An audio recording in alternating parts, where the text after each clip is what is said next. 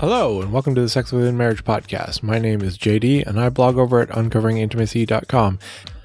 And today we're going to talk about whether or not it's okay for Christians to have sexual fantasy. This topic comes up fairly frequently in questions from readers and listeners, and so I thought that we'd take an opportunity to deal with sexual fantasies, fantasizing about immoral behaviors, and whether or not it's okay to fantasize about someone else. And this is all based on a question I received back in January that I honestly forgot to answer. Uh, I was going to include it in the typical monthly roundup, then I decided to make it its own post and podcast episode and probably forgot to do so. Uh, hoping that late is better than never, here we go. So the question is my wife and I have had a reasonably active sex life for most of our relationship. There have been ups and downs, of course, but for the most part, we have really no complaints that way. One part of that sex life that has been around since very early on is fantasy. We both, me somewhat more than her, enjoy and get very aroused by telling each other different fantasies. The ones that are most effective and fun are ones that involve other people, and even more same sex activity. She gets extremely aroused and has very intense orgasms when I tell her about me having sex with another man, vice versa, when she's telling me about having sex with another woman. Neither of these has ever actually happened is strictly fantasy, and neither of us has actually had a desire to fulfill these fantasies, but they continue to be a part of our sex life. I don't feel guilt or shame about all of this as I feel it's only in the fantasy realm. She is all over the map. Sometimes she feels intense guilt and shame, sometimes she is okay with it. Sometimes she tries hard not to not go there, and other times she asks me to take her there. It's quite confusing for both of us. I just want to get some feedback and pers- perspective on this in an open Christian forum. I'm certain that we are not the only couple that has this quote unquote problem, if you would call it that. Thanks. So let's talk about sexual fantasies. What's appropriate for Christians and what's not. So let's start with are sexual fantasies okay? I think most people have had a sexual fantasy at one point or another, and they sort of come in two uh, two types. The first is a random thought that pops into your head, and the second is a scenario that you cultivate and put energy into. Now, random thoughts can happen at any time. These are temptations, ideas that just flirt, flit in and out. Uh, some we can control, some we can't. They're not all bad, and they're certainly not all good. Then there are those thoughts that we focus on. We grow, we feed that sexual fantasy, we build the scenario, we enjoy the daydream, you know, the whole eroticism of it. Um, these are no longer temptations, fleeting thoughts, but now they're, they are an action that we have committed, if only in our mind. But it's a choice to invest energy into the thought. And sometimes we turn those first type, the random thoughts, into a, cultiv- a cultivated scenario, the second type, and so they jump from one to another. Uh, other times that uh, we deliberately create them right from the start. So, when is this okay and when is it not okay? Uh, first, we have to start with uh, saying temptations are not sin. Hebrews 4, verse 15 says, For we do not have a high priest who cannot sympathize with our weaknesses, but was in all points tempted as we and these fleeting fantasies that pop into your head without any intent are just temptations. We can let them pass or choose to entertain them. Uh, if they're a thought that you don't want, then don't give it any attention. Our brains tend to focus on what we pay attention to. So if you beat yourself up about the temptations, then your brain will tend to think that those thoughts are pretty important and are more likely to bring them up again. But if you simply acknowledge them as a stray thought and let them go, they're less likely to come up. That's not to say all fleeting sexual fantasies are sinful. Thoughts of sex with your spouse aren't necessarily problematic, and entertaining them can actually be beneficial fantasizing about your spouse, whether it's one of those quick thoughts or one you latch onto and grow into a bit of a daydream, yeah, can be helpful for your marriage. It can stoke your desire. It can make you look forward to future encounters in your marriage. You know, fantasy fantasizing can be used to plan out a future session so that you don't have to think too much about it in the moment. Uh, it can also be used to test out ideas in your head that you might be uncomfortable with, but also interested in trying in your sexual relationship. And one of our supporters brought up this verse. Uh, Philippians 4, verse 8 says, Finally, brethren, whatever things are true, whatever things are noble, whatever things are just, whatever things are pure, whatever things are lovely, whatever things are of good report, if there is any virtue and if there is anything praiseworthy, meditate on these things. So this encourages us to fill our minds with good things, which includes sex with our spouse, rather than impure things, which we'll get to in a second. Now, that said, fantasizing about your spouse can be dangerous. Uh, I think there are times when it's dangerous and counterproductive to do so. And that's when you're not really fantasizing about your spouse, you're just pretending you are. Let's say you see another person and something about their body turns you on. So you fantasize about their body, but with your spouse's head on it. Or if your spouse had their body. Now, to me, you're just trying to rationalize having a mental affair.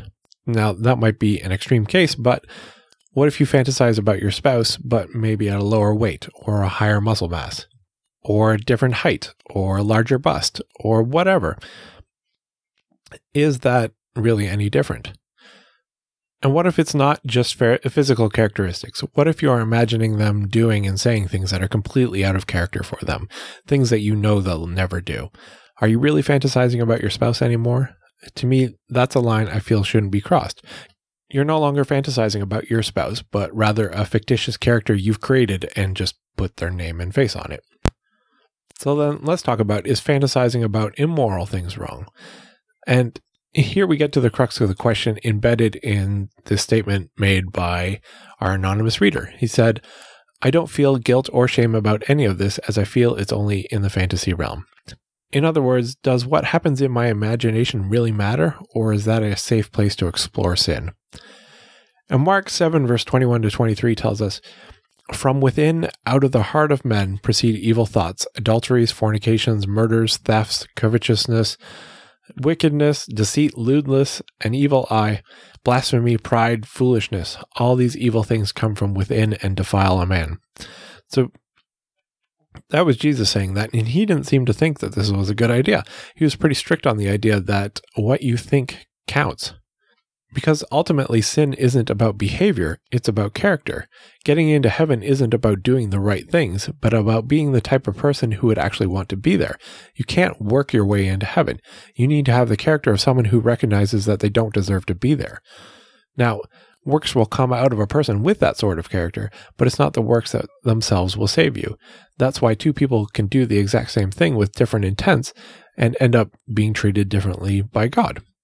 So then, if you commit adultery in your mind, doesn't that still count as sin? Um, in Matthew 5, verses 27 to 28, Jesus also says, You have heard that it was said to those of old, You shall not commit adultery.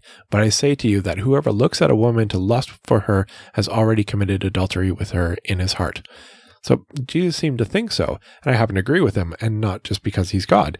Uh, he also said in Matthew 5, verse 11, that it's not what goes into a mouth that defiles a man, but what comes out of his mouth that defiles a man, which makes sense because our if our thoughts can be sinful, then of course anything that flows from them, be the words or deeds, must also be sinful. David as well linked the idea of thoughts and words together in his Psalms. Uh, in Psalm 19, verse 14, he said, Let the words of my mouth and the meditation of my heart be acceptable in your sight, O Lord, my strength and my redeemer. Now, again, I don't think this is talking about when one is tempted and rejects the temptation, but rather when you intent, entertain those thoughts, when you let the temptation create a foothold in your mind, which then changes your behaviors. And it's not just adultery. We see the same standard applied to murder. In 1 John 3, verse 15, uh, whoever hates a brother is a murderer, and you know that no murderer has eternal life abiding in him. Likewise, I see this in the Old Testament in the Ten Commandments when we see it with theft. Uh, theft is called out as a sin, but so is coveting, which is the thought of, I want this so badly, I would take it from him. You know, I think this shows pretty a pretty clear example that sin originates in the mind, not with the action. Entertaining thin, sinful thoughts is still a sin. So, where does that leave the, us with this original question? Uh, the one where he said, the ones that are the most effective and fun are the ones that involve other people and even more same sex activity. She gets extremely aroused and has very intense orgasms when I tell her about me having sex with another man, vice versa when she tells me about having sex with another woman. Regardless of your position on homosexuality, this is still entertaining the thought of adultery and then using that thought to get aroused. I can't say any way around it other than yes, I would consider this to be sinful because it shows an issue with the character, one that is okay with the idea of adultery rather than being revolted by it. And that's not a character trait one should cultivate if you have a life goal of being more Christ like. Now, the other thing you mentioned is that your wife's views seem to change. So I wanted to address that. This reader said, I don't feel guilt or shame about this as I feel it's only in the fantasy realm. She is all over the map. Sometimes she feels intense guilt and shame. Sometimes she is okay with it. Sometimes she tries hard not to go there. And other times she asks me to take her there. It's quite confusing for both of us. So there are a few things that could be happening here. If you take uh, a spiritual approach to this, one could argue that God and Satan are fighting for control of your wife, and at different times, she's either letting one or the other win. If you take a psychological approach to it, one might say that she either has an internal conflict where she's not sure what she wants, and so her brain keeps switching back and forth, or it might be that she feels it's wrong but doesn't want to disappoint you, her husband. Or she feels it's wrong but she enjoys how it turns her on. Alternatively, she could be experiencing cognitive dissonance. That is, that is, she's trying to hold on to two opposing thoughts at one time. Part of her believing that it's not a problem because it's fantasy, but another part of her believing that it's sinful. People with cognitive dissonance often act seemingly erratically because their brain doesn't know how to behave given the two conflicting paradigms. Or you could take a physiological approach, which might suggest that her unaroused brain knows it's wrong and harmful, but when it gets aroused, then the part of a her brain that evaluates risk slash what's wrong slash what disgusts her is muted due to lower blood flow. So while aroused, she defaults back to what feels good rather than what she has decided is wrong while quote unquote sober from arousal. Of course, this also happens when you have something that you're not morally opposed to. You're just a bit grossed out by or uncomfortable with. And then when you're turned on, then you find it really arousing. Um, I have a post about that called Your Definition of Gross Changes When You're Aroused, if you want to check that out. So, just because you have conflicting views doesn't necessarily mean the one that you experience while sober is the correct one. Whatever the reason, I think the simplest explanation is that there's a conflict and that's what's causing conflicting responses at different times. So, why are sinful thoughts problematic if it's only fantasy? You know, to sum up everything, I think fantasies of immoral acts are dangerous. For one, even if you don't follow through, it shows something in your character that needs to be worked on, not embraced. Also, what we rationalize, we tend to normalize, and then what we normalize often becomes our behaviors. Uh, I've gotten so many emails from husbands and wives saying, I never thought I'd do this, but I had a threesome and it destroyed my marriage generally it's the same sort of progression every time. Uh, at first, it was just quote unquote harmless sexy talk and fantasies. Sometimes it leads to porn of the same genre. Uh, then one night they're having a really good time with another couple, or maybe a single person. Or a friend of theirs goes through a messy divorce, or their spouse dies, and they figure they can comfort them. Um, there are a few different paths it takes, but generally the groundwork was being laid for some time prior to the event. So then, when the opportunity comes, rather than being repulsed and offended, they're curious and aroused because they've been training their brains to react to situations like this for some time. And once they're aroused, suddenly their risk assessment ability just takes a nosedive. Uh, some wake up the next morning realizing what they've done. Some have affairs with the other person for a while before they wake up or get caught. Um, most of the time, it ends the marriage one way or another. So don't take it lightly when I say you are playing with fire. This will harm you.